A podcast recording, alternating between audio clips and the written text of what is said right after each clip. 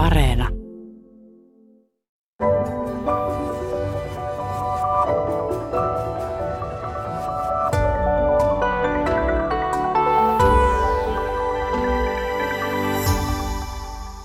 Tervehdys hyvät kuuntelijat. Nyt tosiaan asiaa japanilaisesta ruokakulttuurista. Tervetuloa japanilaisen kulttuurin tuntija Marjo Seki. Kiitos. Ja toimittaja, kirjailija ja Japanin tuntija Heikki Valkama. Kiitos.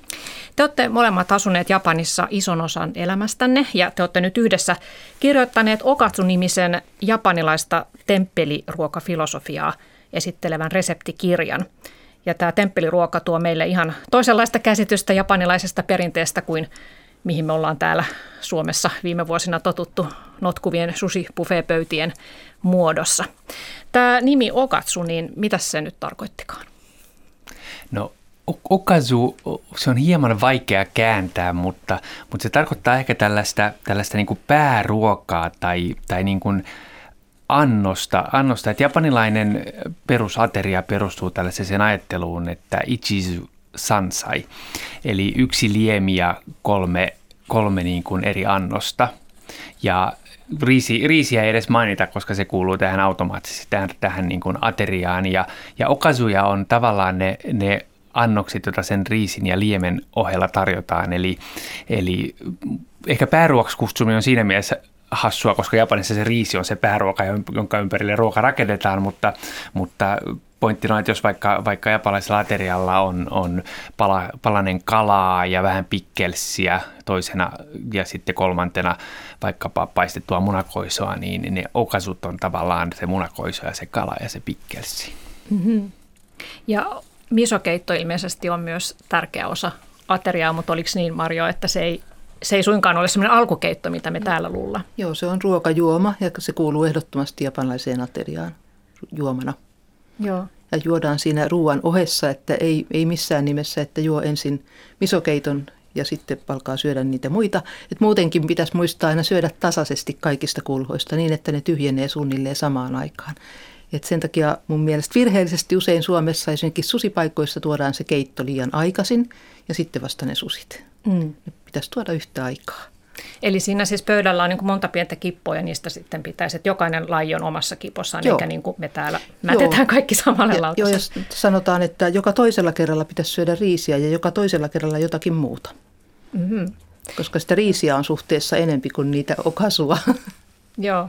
No tämä riisi tosiaan on itsestäänselvyys japanilaisessa keittiössä, mutta se riisi, jota siellä käytetään, niin se ei ilmeisesti ole ihan sitä perusankol riisiä, mitä me täällä syödään. Miten se valmistetaan ja minkälaista se riisi on verrattuna? No se on pyöreä jyvästä riisiä ja Japanissa mielellään kasvanutta. Ja se keittäminen on hyvin tarkkaa touhua, eli ensin riisi huuhdotaan vähintään viisi kertaa.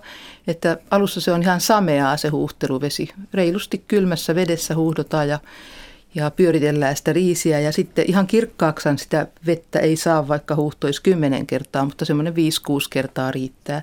Ja sitten se laitetaan kiehumaan ja Riisin keitin on ihan ehdoton, jos paljon riisiä syö, koska riisinkeittimellä keitto aina onnistuu. Siinä on valmiina ne kuppimäärät ja vesimäärät ja, ja se ei pala pohjaan eikä kiehu yli. Sitä ei tarvitse vahtia, se on täysin automaattinen. Mutta jos keittää kattilalla, niin sitten tota, kansi päälle ja vettä sitten sanotaan, että noin 10 prosenttia enempi kuin riisiä. Ja hyvä mitta on, jos sormella mittaa sille, että siihen etusormen ensimmäiseen taitoskohtaan, jos riisiä on sormen päähän asti, niin sitten siihen ensimmäiseen, onko se nivel, sitten siihen asti vettä. Mm-hmm. Niin se on semmoinen hyvä mitta. Ja kun riisin laitat kiehumaan, kannattaisi ensin antaa sen seistä noin 10 minuuttia siinä vedessä ennen kuin laitat sitä levylle ollenkaan. Sitten laittaa sen levylle. Levy saa alussa olla ihan täysillä. Ja kun se alkaa poreilla, laittaa levyn niin pienelle ykköselle, että se juuri ja juuri kiehuu ja haudutetaan hitaasti niin kauan, että kaikki vesi imeytyy riisiin ja mitään vettä ei kaadeta pois ja mitään mausteita ei keittäessä laiteta, ellei ole kombulevää, sitä voi laittaa. Mm-hmm. Kuulostaa ihan omalta taiteen lajin, lajilta. Ai niin, sitten vielä yksi asia se, että sitten kun se riisi on tota, kypsynyt, niin sen annetaan, se kuohkeutetaan kertaalleen mm. ja sitten laitetaan kansi taas päälle ja annetaan sen seistä vielä semmoinen 10-15 minuuttia. Sitten tulee täydellistä riisiä. Marjo Seki, sä oot tosiaan asunut Japanissa parikymmentä vuotta ja kun vuonna 1977 muutit sinne silloisen japanilaisen poikaystäväsi perässä, niin millainen oli se sun ihan ensimmäinen ateria siellä? Muistan hyvin, jännitti muutenkin ja mentiin tämän poikaystävän kotiin ja mulle tuotiin kulhollinen raamen nuudeleita. Ja ruokailuvälineeksi annettiin puikot, jota en ollut koskaan aikaisemmin käyttänyt. Ja tota, no talossa ei ilmeisesti ollut mitään länsimaisia ruokailuvälineitä. Et mä sitten epätoivoisena hikiotsalla siinä, kun se oli kuumaa se, ja ne valu vaan aina takaisin ja roisku se liemi, kun ne aina lurpsahti takaisin sinne liemeen. Ja, ja tota, eihän siitä mitään oikein tullut ja melkein itkua pistin siinä. Sitten ne löysi jonkun vääntyneen jälkiruokahaarukan jostakin laatikon perältä ja sen ne sitten toi mulle ja kaiken maailman herkut oli pöydässä, mutta en mä kauheasti muista edes siitä ateriasta muuta kuin ne nuudelit, vaikka siinä pöydällä oli paljon muita herkkuja tarjolla. Mm, mutta sä sitten vähitellen aloit no, opetella sikäläistä oli oppia, ruokatapaa. koska Joo. asuin tämän poikaystäväni vanhempien luona ja hän oli viikot töissä, niin mm meillä ei ollut edes yhteistä kieltä ja tosiaan heidän kanssaan siellä sitten viikot asuin, niin ei ollut vaihtoehtoa. oli pakko opetella syömään puikoilla. Ja...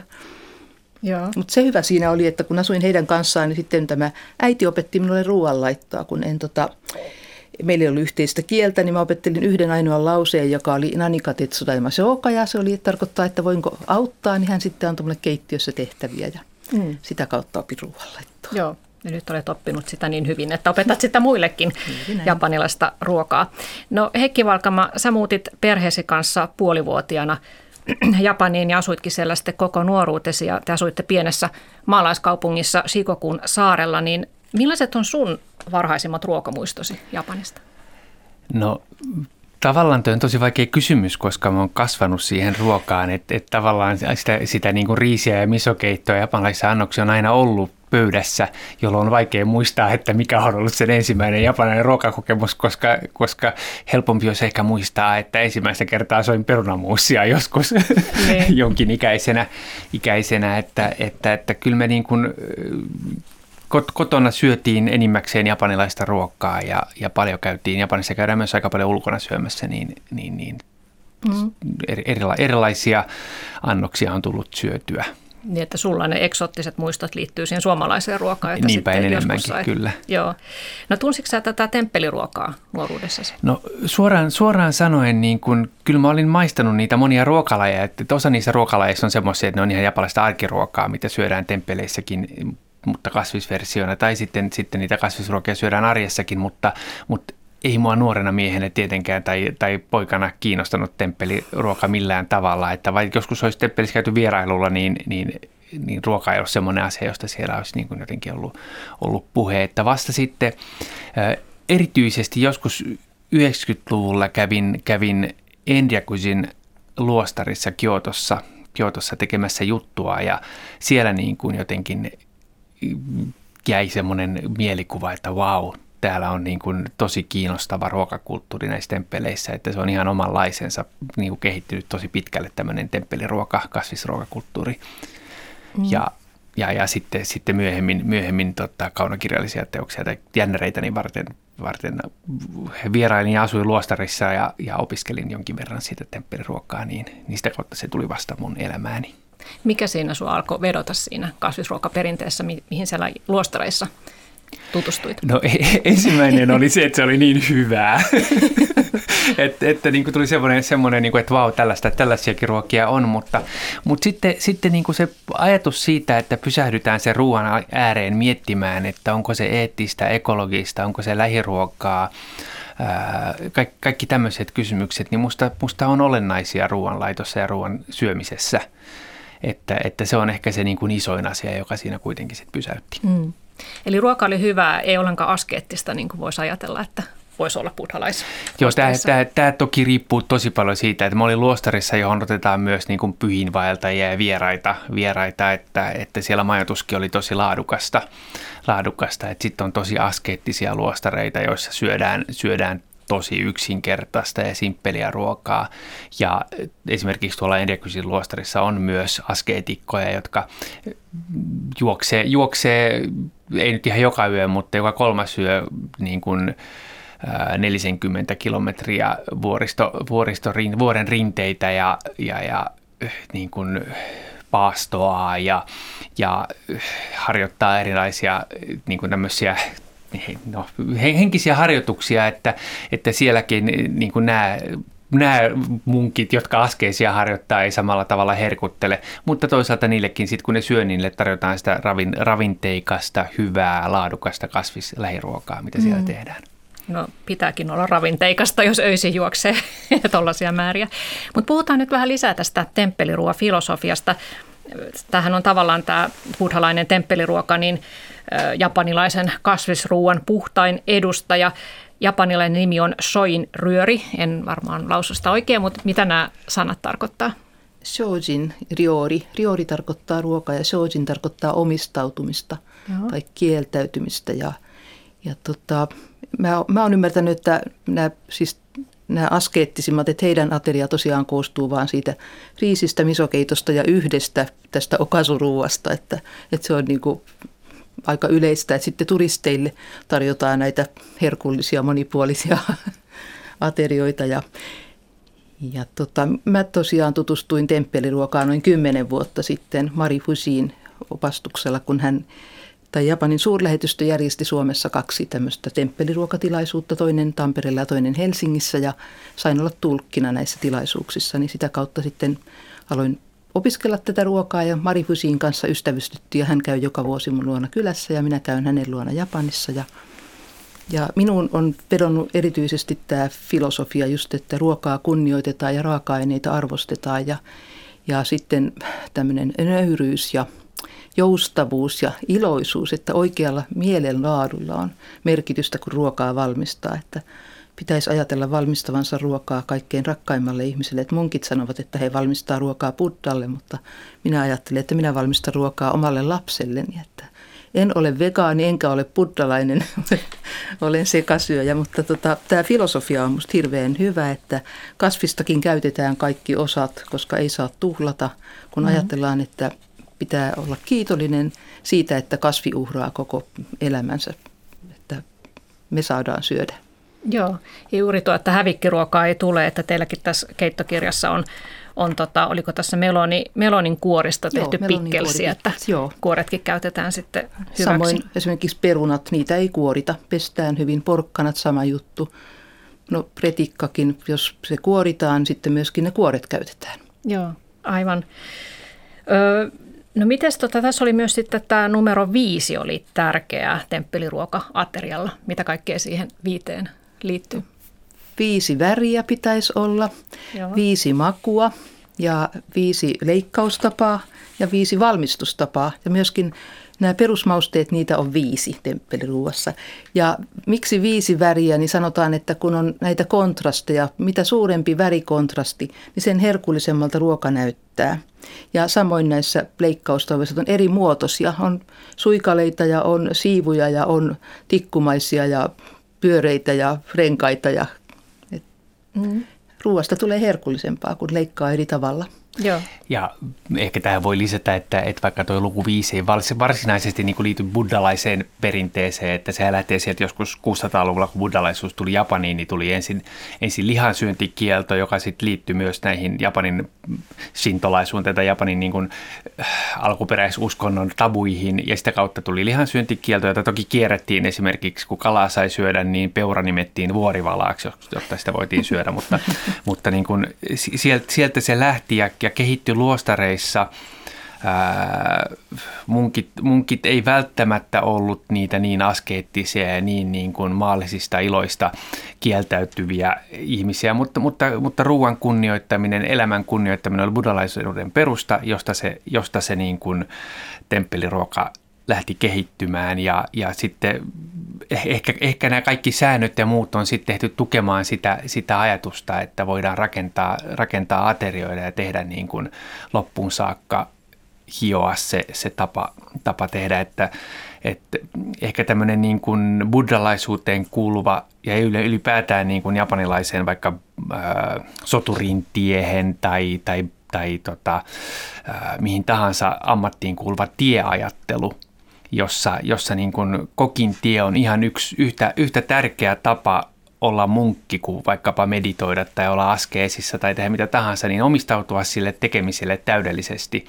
Eli, eli kun tehdään ateriaa, niin ajatellaan, että, että kunnioitetaan niin paljon sitä, sitä yhtä perunaa, joka tavallaan, kuten Mario sanoi, niin on, on antanut el- elämänsä meidän vuoksi, mikä kuulostaa, kuulostaa vähän liioiteltulta. Ehkä, ehkä me ei olla itsekään näin puritaanisia siinä ajattelussamme, että me joka, joka perunan kohdalla pysähdytään kunnioittamaan, mutta mut ajatus siitä, että, että, että kuitenkin niin kuin mietitään, mietitään sen ruoan eettisyyttä, ekologisuutta – niin kuin, onko, se, onko se tuotettu järkevästi, onko siinä kärsinyt eläimet, niin, niin minusta se on tosi hyvä lähtökohta. Ja se niin on sitä buddhalaista tietää, että jäädään, jäädään pohtimaan, mietiskelemään, omistaudutaan sille yhdelle niin kuin, äh, kasviksen leikkaamiselle ja käyttämiselle ja valmistautumiselle tai valmistamiselle niin, että, että siitä tulee paitsi hyvää, niin myös mietittyä. Ja, ja kuten Mares on aivan kuin sen tekisi niin kuin Buddhalle tai rakkaille tai, tai niin kuin mietiskellen omistautuen. Mm. Eli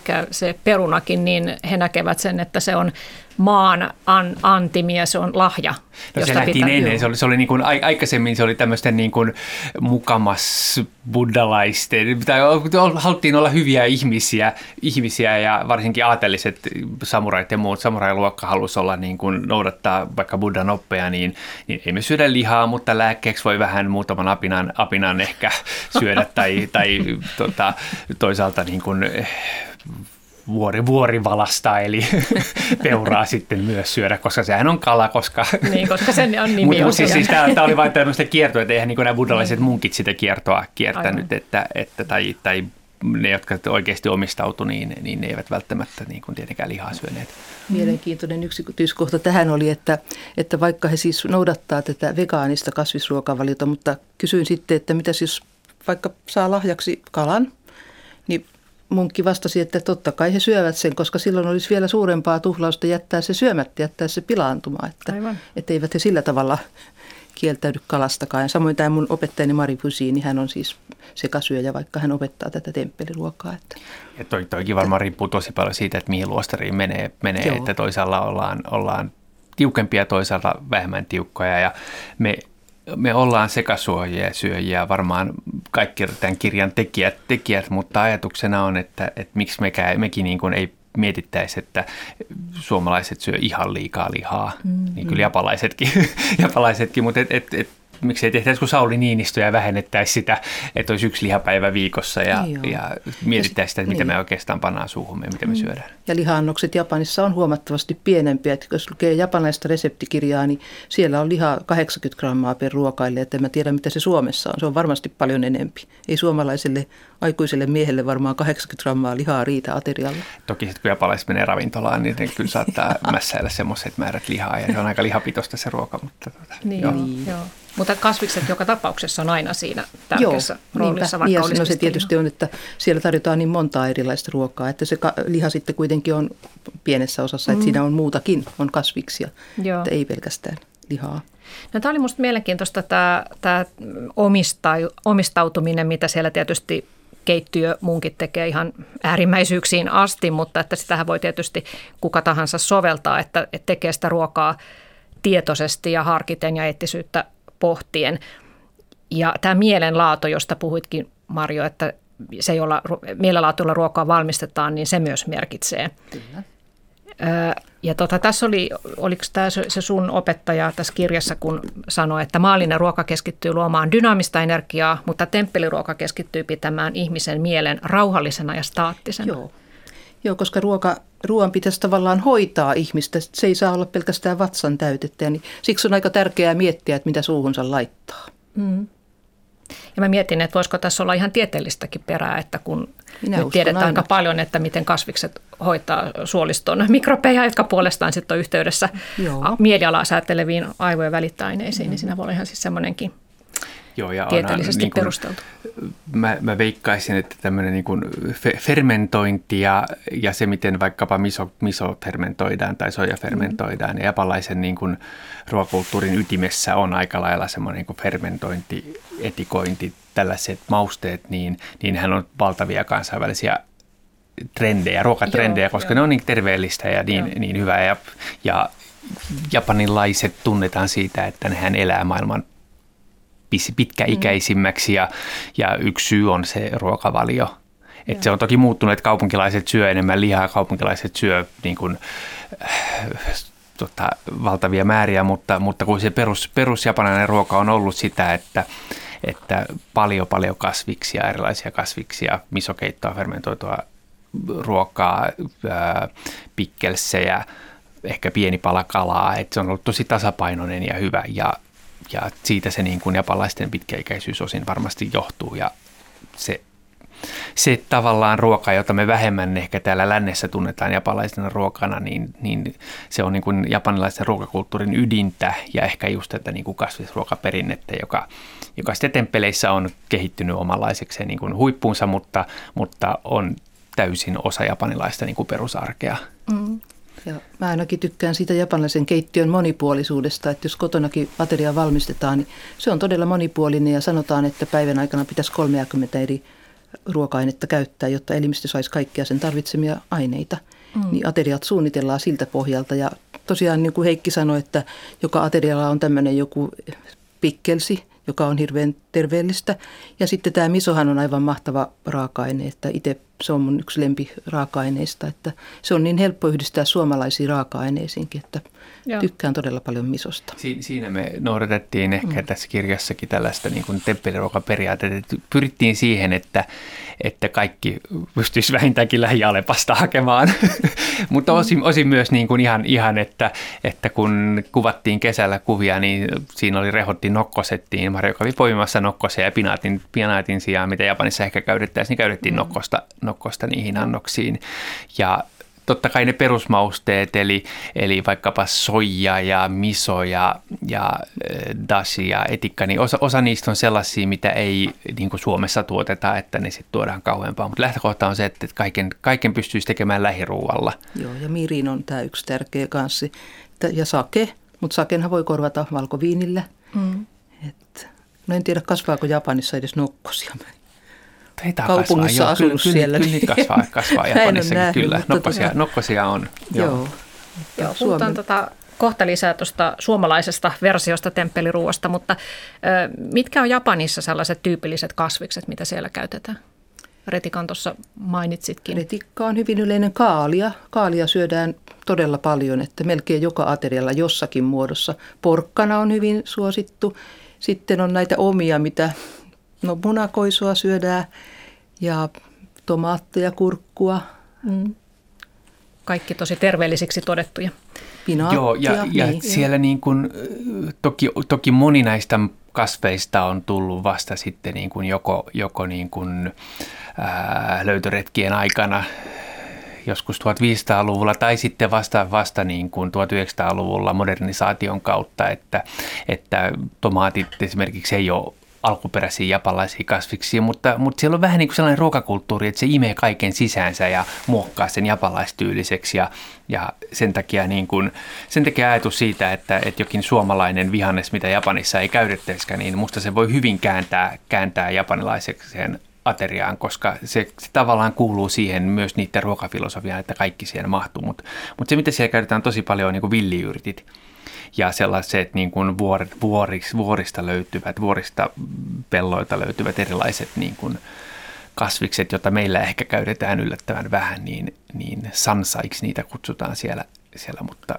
Mm. Mutta niitä paljon. ei kaupungissa tahdo sit saada, että jos ei itse mene vuoristoon, että maallahan niitä tietysti pystyy hyödyntämään, mutta mäkin olen asunut Tokiossa ja Jokohamassa, niin ei siellä ei päässyt mistään itse villiyrttejä keräämään, mutta yksi mitä kans niin sienethän on hirveän tärkeitä. Ne on viljeltyjä sieniä, siitake ja enokidake ja maitake ja monenlaisia sieniä. Ne on todella suosittuja kanssa. Joo. No Marjo Sekki, sä pääsit viime vuonna Japanissa ainoana ulkomaalaisena kurssille, jolla sait laittaa ruokaa buddhalaisten munkkien kanssa, niin millainen se kokemus oli? Se oli aika silmiä avaava kokemus, että oppi tosi paljon ja siitä niin kuin rauhallisuudesta, että miten huolella seesamin siemenet pitää ensin paahtaa ja sitten morttelilla hienontaa ja että toistetaan sitä samaa liikettä vaikka kuinka kauan ja meditoidaan siinä ohessa ja sama oli sitten teelehtien paahtamisen kanssa, että kaikki tehtiin niin todella keskittyen ja huolella ja ja kaikki muukin. Ja sitten tämä itse ruokailutapahtuma, se oli, siis se oli aivan uskomaton juttu, että sain siinä munkkien ja pappien välissä istua ja seurasin, miten he sitten vastaanotti ruuat ja, ja tota, siinä oli varmaan 50 eri sääntöä, mitkä meille jaettiin, että kuinka toimia. Että no ensinnäkin piti istua ryhdikkäästi, aina tarttua astioihin molemmilla käsillä ja ei saanut kolistella astioita ja syödä, piti syödä äänettömästi. Ja toisin kuin muuten misokeittoa ja yleensäkin hyvää keittoa on lupa muuten ryystää, mutta temppeliruoka-aterialla syötiin hiljaa. Eikä saa avata suuta liian auki, eikä saa työntää suuta liian täyteen. Ei saa jättää ruokaa, eikä saa näyttää siltä, että haluaa lisää. Ja tota, sitten piti sovittaa syömistahti muiden ö, kanssa, että suunnilleen samaan aikaan lopetettiin se ateria. Ja sitten vielä ei saanut kurkkia muiden astioita, piti niin katsoa vaan on niitä omia kuppeja siinä edessä. Ja ja hauskaa oli se, että sitten kun tuotiin lisää, niin jos ei halunnut enää, niin näin kämmen ylöspäin näytettiin, että riittää, kiitos. Mm-hmm. Ja joka kerta kiitettiin sitten tästä. Ja vielä puikoista oli se, että piti olla hirveän tarkka, miten päin ne puikot siihen asetti, että se oli niin kuin 11-20 asentoon. Ja mm-hmm. et, aina piti varoa, että koskaan ei osoita niillä puikkojen päillä ketään ihmistä. Sitä varoitettiin monta kertaa. Mm-hmm. Ja sitten lopussa oli hauska, että – nämä astiat syötiin niin puhtaaksi, että jätettiin yksi retikka, valkoretikan pala, jolla pyyhittiin kaikki lautaset ensin, ettei yhtään riisijyvää eikä yhtään kastiketta eikä yhtään misoa eikä mitään jäänyt. Se syötiin sitten se retikan pala ja sitten seuraavaksi niihin kulhoihin kaadettiin teetä. Kaikki huuhdottiin sillä teellä ja se tee juotiin. Ja sitten vielä viimeiseksi puikot laitettiin suuhun poikittain ja vedettiin kämmenen takana piilossa niin kuin suus, huulten välissä, että puikotkin puhdistui, että ne oli kuin pestyjä ne mm. kaikki astiat sen jälkeen. Tiskarille ei jäänyt Et muuten kun ei puikkoja ei saa nuolla. Et no ei se nyt nuolemista ollut, kun se laitettiin vaan huulten väliin, mutta... Joo, mutta todella tarkkaa. Kyllä. No tota, sä tosiaan Heikki sanoit myös tuossa, että oot, oot tutustunut buddhalaisen kasviruokaperinteeseen ihan siellä autenttisessa ympäristössä, buddhalaisissa luostareissa, niin kerro vielä vähän siitä lisää, että minkälainen se oli se ruokailukokemus siellä? No, mä, mä olin muutamassakin luostarissa, vietin aikaa, aikaa tein tulikukka, tulikukka jännärin, jännärin taustatöitä ja tein, tutustuin kaikkeen muuhunkin buddhalaisuuteen siellä, sielläkin, mutta, mutta ehkä, ehkä niin kuin yksi tämä on vähän sivupolku, mutta yksi jännä oli, että se niin kuin ajatus siitä, että kuinka paljon erilaisia lihankorvikkeita vaikkapa siellä oli kehitetty vuosisatojen aikana, koska, koska sitten oli paljon, tota, ää, en tiedä munkkeja vai sitten niin kuin, niin kuin buddhalaisuuden kääntyneitä, jotka halusivat kuitenkin nauttia elämästä ja ikään kuin syödä lihaa, mikä tarkoitti sitä, että sitten niin kuin luostareissa ja luostarien ravintoloissa oli kehitetty erilaisia niin kuin seitan tyyppisiä tuotteita, tofuun tai johonkin muuhun perustuvia tuotteita, jotka, tai vehnä, vehnä proteiinin perustuvia tuotteita, jotka niin kuin muistutti lihaa, maistulihalta ja käytettiin annoksessa ikään kuin lihankorvikkeena. Mm. Sehän on ja trendikästä. Sehän on tosi trendikästä ja sehän on niin kuin jännä, että siellä se trendi on alkanut jo yli tuhat vuotta sitten. sitten. Ja, ja tietenkin sieltä on haettu oppia, mutta mä veikkaisin, että, että kansainvälisillä niin kuin ruokayrityksillä tai voi, voisi olla niin kuin paljon opittavaa vielä vaikkapa mennä japanilaisiin temppeleihin ja käydä katsomassa, että miten siellä valmistetaan tällaista, miten niin kuin siellä munkit saa sen proteiinimäärän ja miten niin kuin se, se korvataan se, se niin kuin lihan tuoma proteiini jollakin muulla. Että, että siinä oli jotain tosi, tosi niin kuin kiinnostavaa ja sellaista isoihin virtauksiin ja trendeihin liittyvää joka siellä on niin kuin yli tuhat vuotta sitten alkanut jo, ja jossa voisi olla jotain, jotain jännittävää niin kuin opittavaa. Mm. Ja tässä, tässä me toki, toki käytetään enimmäkseen sitten jotain niin kuin, niin kuin sieniä tai, tai tofua tai muita tällaisia, tällaisia että me ei ole niin kuin luotu mitään lihakorvikkeen tuotteita tähän, tähän erikseen, mutta, mutta miksei niin kuin käyttää näissäkin annoksissa, mitä meillä on, niin härkistä tai, tai nyhtokauraa tai mitä sitten halukaan, että sen mukaan, mikä maistuu ja sopii hyvin. Että, mm. että... Joo. Ja sähän kerrot tässä keittokirjassa myös sun, sun tavan tehdä perinteisestä liha, japanilaisista liharuuista kasvisruokaversioita, että sä oot itse, tai onko sä itse kehitellyt ne No ta- tavallaan, tavallaan joo sillä, että mä vaan vaihdan sen, sen niin kuin proteiini lähtee joskus muuksi siinä, siinä. Ja mun tapa tehdä ruokaa, vaikka ei oli se, että mä katsoin mitä jääkaapista löytyy ja siellä oli, siellä oli parsaa ja sitten siellä oli vähän soijarouhetta ja sitten se oli munakoisoa, niin sitten mä tein tota, niistä niistä niin kuin soveltaen japanilaisilla mausteilla ruokaa. Mm, et, et kun löytyy ne perusmausteet, niin kuin just dashi, miso, soija, ää, mirin ja sake ja muut, niin sitten sit niistä äkkiä loihtii jonkun japanlaisen annoksen. Joo, ja tosiaan nämä on niitä perusmausteita ja sitten varmaan myös se, että, että pysytään niin kuin yksinkertaisissa asioissa myös siinä maustamisessa, että se kasviksen oma maku tulee, Joo. kun mehän usein Mar- Mario... saatetaan niin kuin maustaa se tavallaan yli se Joo, ruoka. nimenomaan. Se on hirveän tärkeää, että, että tuodaan se raaka-aineen oma maku, Joo. eikä niin, että peitetään se. Niin sen takia mua kauhistuttaa usein suomalaisissa ruokaresepteissä, kun siellä on 10-15 maustetta, niin eihän niistä lopulta maistu mikään siellä. Että musta ihan ehdoton maksimi on kolme, kolme eri maustetta. Ja sanotaankin, että sokeri tekee ruoan makeaksi, mutta mirin tuo sen, niin kuin sen raaka-aineen oman maun esille. Ja siihen pyritään, että raaka-aineen oma maku tuodaan esille. Dasi on hyvä esimerkki siitä myöskin. Ja tota, Sä puhuit näistä korvikkeista. Mä en ole ikinä näihin härkissä näin. Mä en ole ikinä niitä käyttänyt, koska mä en oikein, mä vierastan ajatusta, että miksi pitää tehdä jotain lihan näköistä lihanmakusta. Että kun en, en, ensinnäkään itse mä en tykkää lihasta.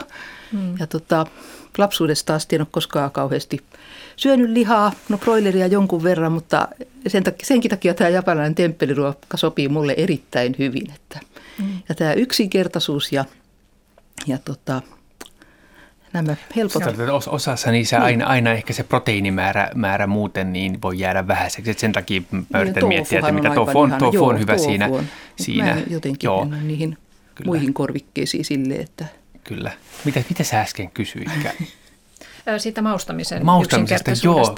Siis, siis totta kai niin kuin kaikenlaiset kastikkeet ja tällaiset niin kuin karrit ja ties mitkä on, niin kuin, musta ne on, saattaa olla tosi hyviä, mutta, mutta japanilainen ruokakulttuuri perustuu todellakin siihen, että et, et ei, niin kuin, ei tehdä monimutkaisia asioita, ei tehdä vaikeita kastikkeja ja hienoja, hienoja niin kuin, ää, monen mausteen ruokia, vaan usein tosi tosi yksinkertaista. Ja pointtina on just se, että saadaan se, että, että, että koitetaan löytää otetaan esimerkkinä niin, niin hyvän makunen peruna, että riittää, että otetaan että muutamalla mausteella, oli se soija tai voi tai millä sitten halutaankaan, halutaankaan tuoda se niin kuin perunan oma täydellinen maku esiin. Mm. Tämä on toki vähän yliyksinkertaistamista, mutta, mutta ei, ei missään niin kuin japalaisessa ruuassa.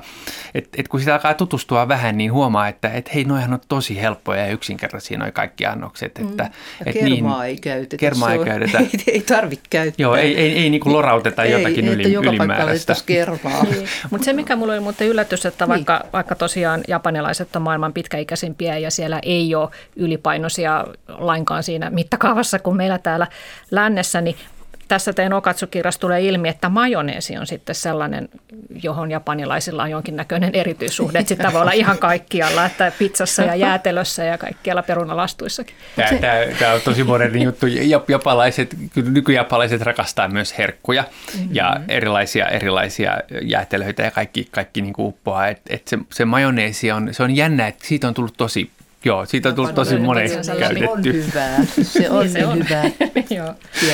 ja, ja sanotaan, että, että esimerkiksi eihän majoneesia temppeliruuassa oikeasti no, tarjota. No, ei Mut, niin, mutta tässä kirjassa oli hauska tuoda jotain niin kuin semmoista, semmoista niin kuin rentoa ja niin kuin helppoa ja samaan aikaan niin kuin jotenkin, ei niin tiukkapiposta niin kuin buddhalaista, ei, ei, ei meidän tarvitse lähteä kenenkään munkin tielle ja niin kuin täysin omistautua jollekin. Ja, ja tavallaan mä en ole itse, it, mä oon itsekin vielä sekasyöjä, kuten sanottu, että että että kyllä mä syön kalaa ja yritän mahdollisimman harvoin syödä esimerkiksi lihaa, mutta, mutta se, että me tehdään jotakin ja me muutetaan niitä meidän tottumuksia, koska koska ekologisesti on kestämätöntä se niin kuin lihantuotanto, mitä meillä mm. tällä hetkellä on. Se on eettisesti kestämätöntä, niin niin, niin kuin jokainen ajatteleva ihminen, joka pysähtyy sitä ajattelemaan, niin, niin voi todeta tämän.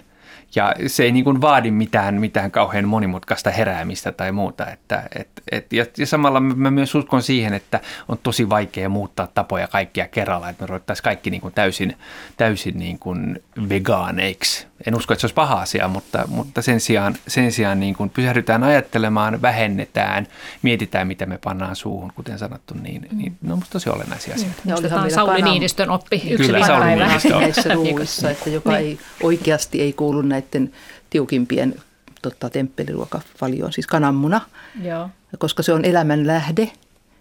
Mutta tota, meillä on, ja sama on tuon sokerin kanssa, että, että sokeri on niin paljon helpompi kuin joku mirin tai tämmöinen joissakin, että vaikka sokeria ei monissakaan temppeliruuissa ei käytetä, mutta täällä on joissakin resepteissä on sitä sokeria käytetty. Ja en, en olisi uskonut, että Sauli Niinistön ruokailutottumuksia tässä niin kuin julkisesti rupean kehumaan, mutta ihan oikein, se on, se on musta, musta niin kuin hieno esimerkki, että Suomen presidentti sanoo, että ei pidä syödä niin paljon lihaa, mm. syödään vaan se tota, kerran viikossa. Se on no, tosi kovasti. Niin kuin se oli ehkä joskus ennen muinoin, että se oli se juhlaateria sitten tavallaan yksi Kyllä. päivä viikossa. Niin, no, mäkin ajattelin, että tämä temppeliruoka olisi tosi hyvä lisä suomalaiseen ruokavalioon.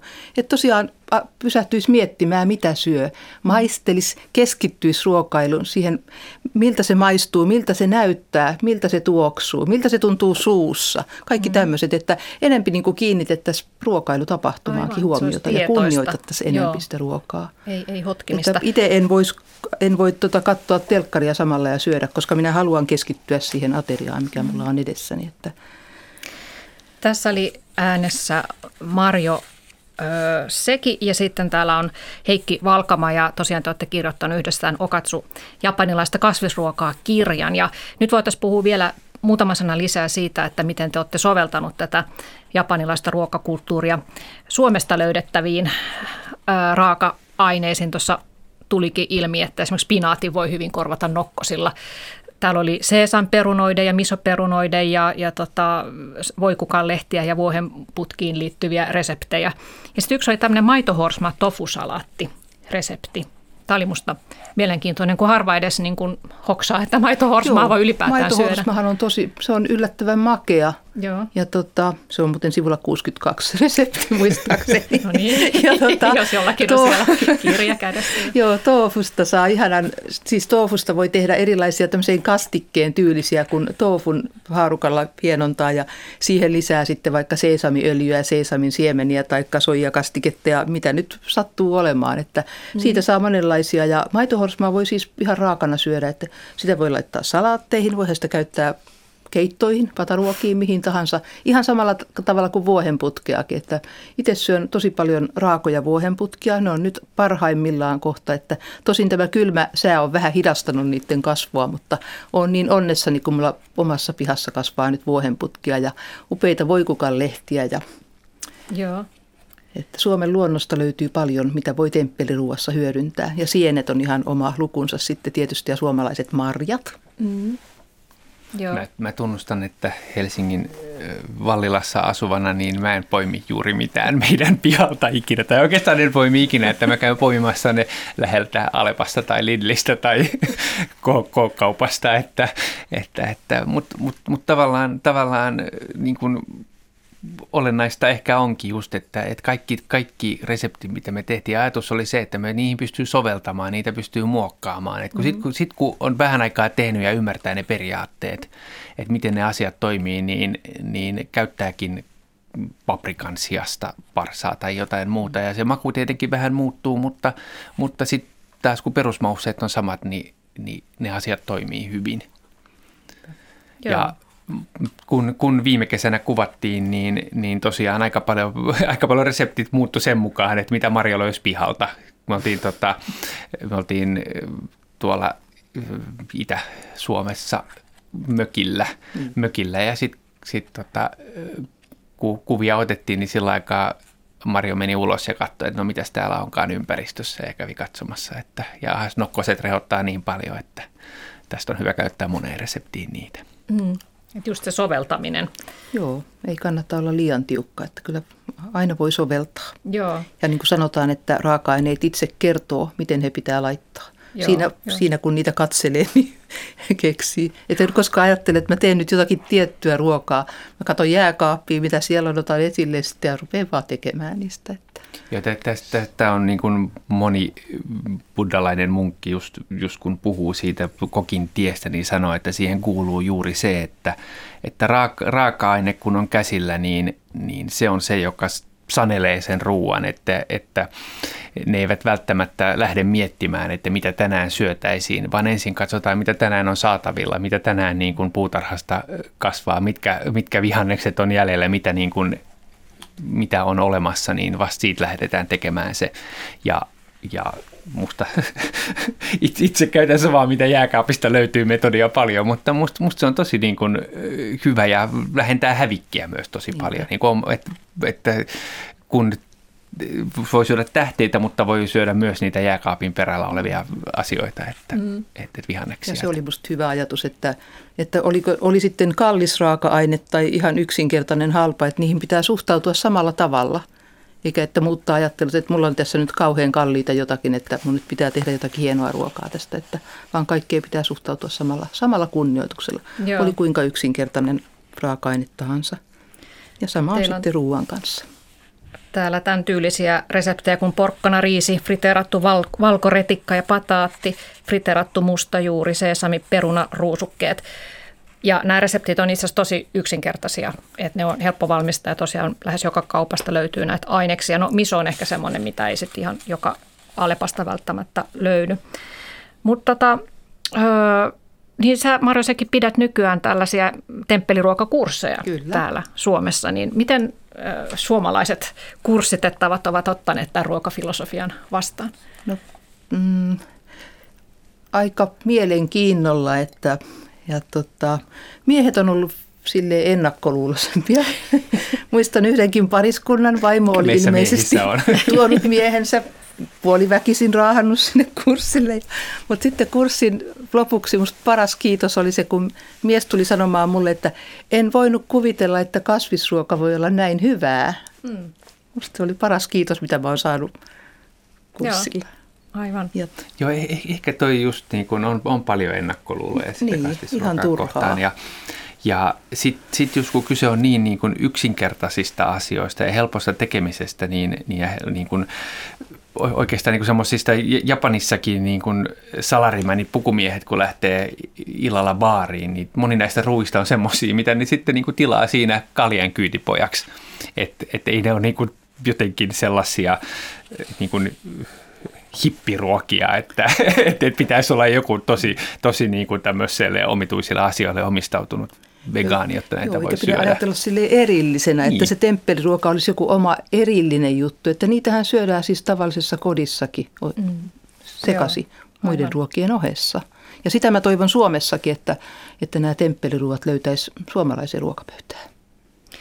No Mario Sekin, sä tosiaan asuit parikymmentä vuotta Japanissa ja kun tuli takaisin Suomeen, niin perustit Tampereen ensimmäisen susiravintolan kauppahalliin vuonna 2000 ja siitä sitten vuosi sen jälkeen niin ravintola Marusekin, joka oli pitkään ainoa japanilainen ravintola tuossa kaupungissa, niin, eli toit siis käytännössä susin muun muassa Tampereelle, niin Joo. miten, miten mansalaiset ottivat sen vastaan silloin vuosituhannen alussa tämän silloin eksoottisen herkun?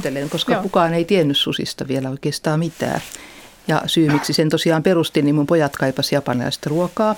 Ja sitten oli kätevää perustaa pieni ravintola, että oli pystyt isompia raaka-aineeriä Japanista tilaamaan tai hakemaan Ruotsista, koska lähin tukkuliike oli silloin Ruotsissa, Tukholmassa.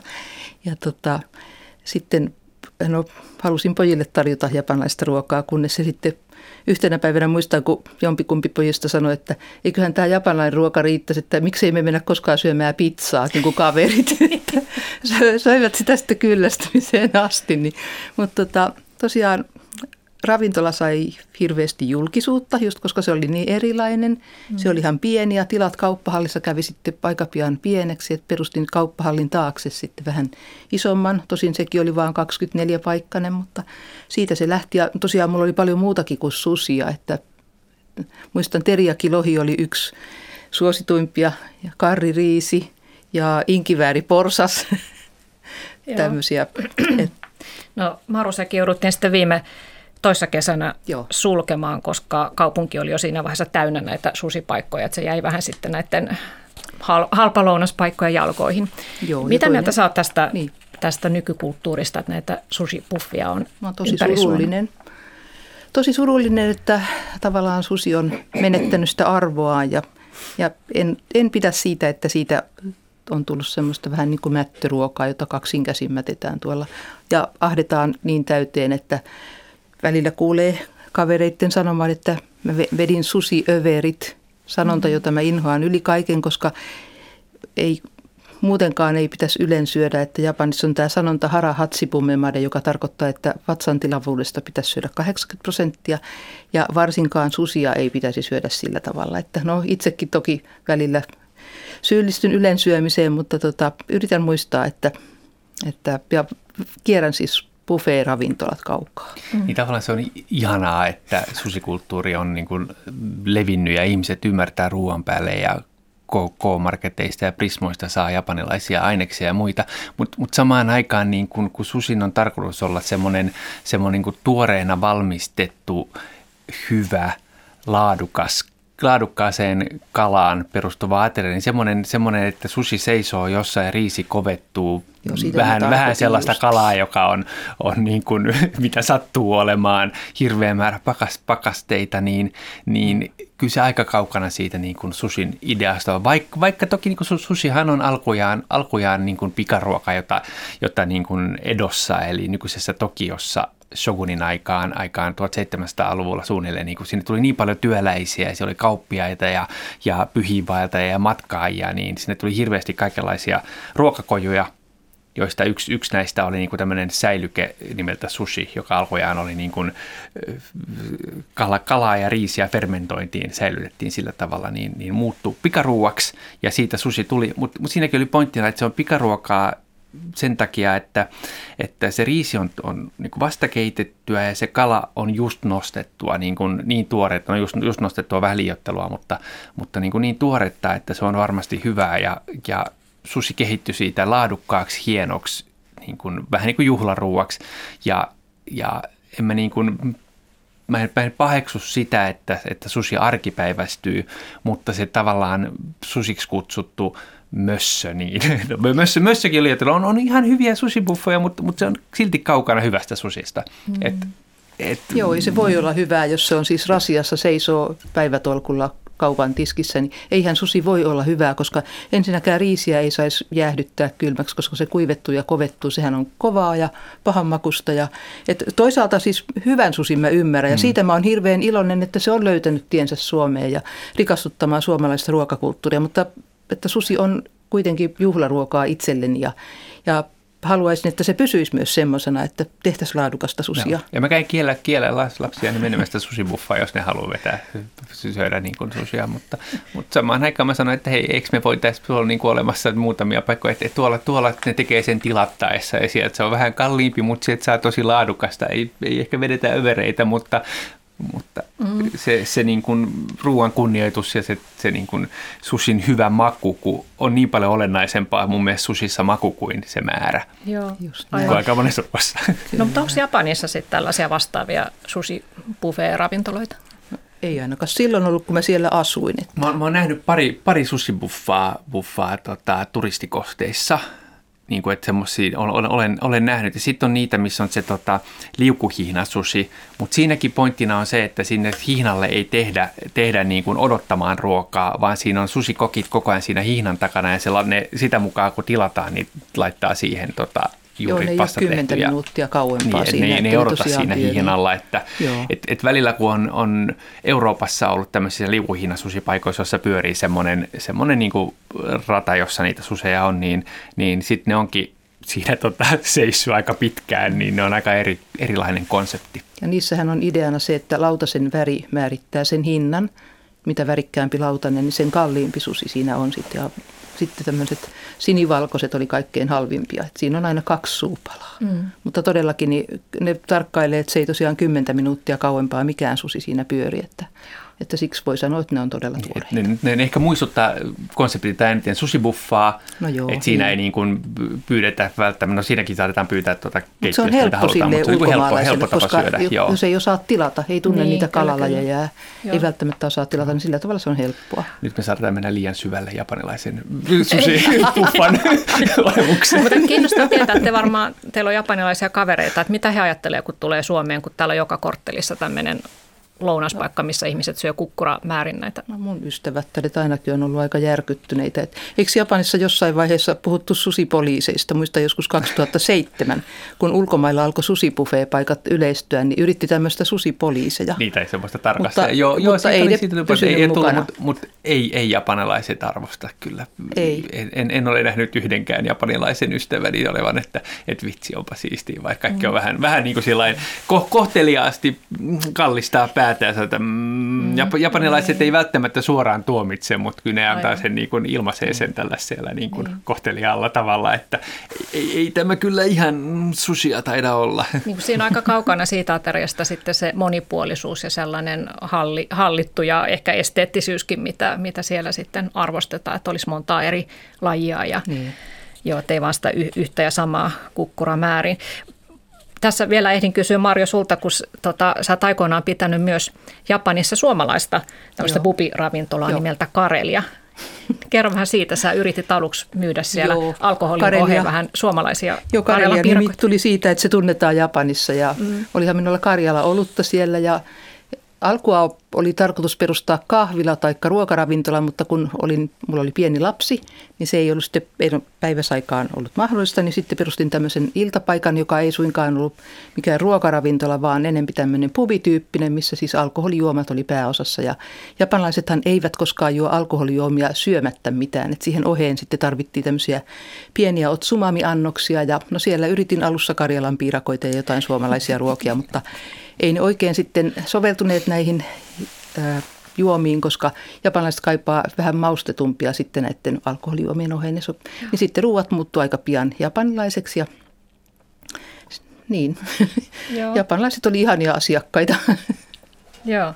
No lopuksi haluaisin kysyä, että tota, nyt tietysti koronan takia ette ole kumpikaan päässyt pitkään aikaan Japaniin, siellä on aika huono tilanne, mutta kun seuraavan kerran sinne matkustatte, niin minkälaiseen ruokapaikkaan aiotte ensimmäisenä suunnata, että minkälaista ruokaa tai ravintolatyyppiä te erityisesti kaipaatte sieltä? No mä menen ainakin ensimmäisenä hyvää susiravintolaa.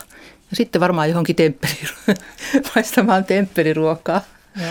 No mä, mä toivon, että mä pääsen olympialaisiin. Ylen, Ylen on tarkoitus lähettää minut sinne, sinne ja jos ne toteutuu kesällä, niin pääsen sinne ja, ja kyllä mä vähän kaipaan sellaista isakaja-ravintolaa, joka on niin kuin japanilainen, japanilainen, se ei ole niin kuin pubi, mutta se on, se on niin kuin paikka, jossa sekä juodaan, juodaan että syödään. Ja siellä yleensä hyvässä isakajassa saa, saa monenlaisia japanilaisia suosikkiruokia. Eli, eli niitäkin on erityyppisiä, mutta, mutta ajatuksena, että voi kesällä ottaa muutaman kylmän oluen ja tilata ruokalistalta erilaisia pikkusia annoksia, japanilaisia suosikkeja. Eikä tarvitse edes valita, että haluuko mennä minkä tyyppisen ravintolaan, koska siellä on monenlaisia suosikkeja, niin tällainen ravintola kyllä houkuttelisi kovasti. Kova vei Japaniin. Toivottavasti pääset sinne pian. Kiitos Heikki Valkama ja Marjo Seki tästä keskustelusta ja kiitos kuuntelijoille. Nyt ei muuta kuin sitten vähän buddhalaista asennetta sinne keittiöön ja kunnioittaen ruokaa tekemään. Mukavaa päivänjatkoa. Moi!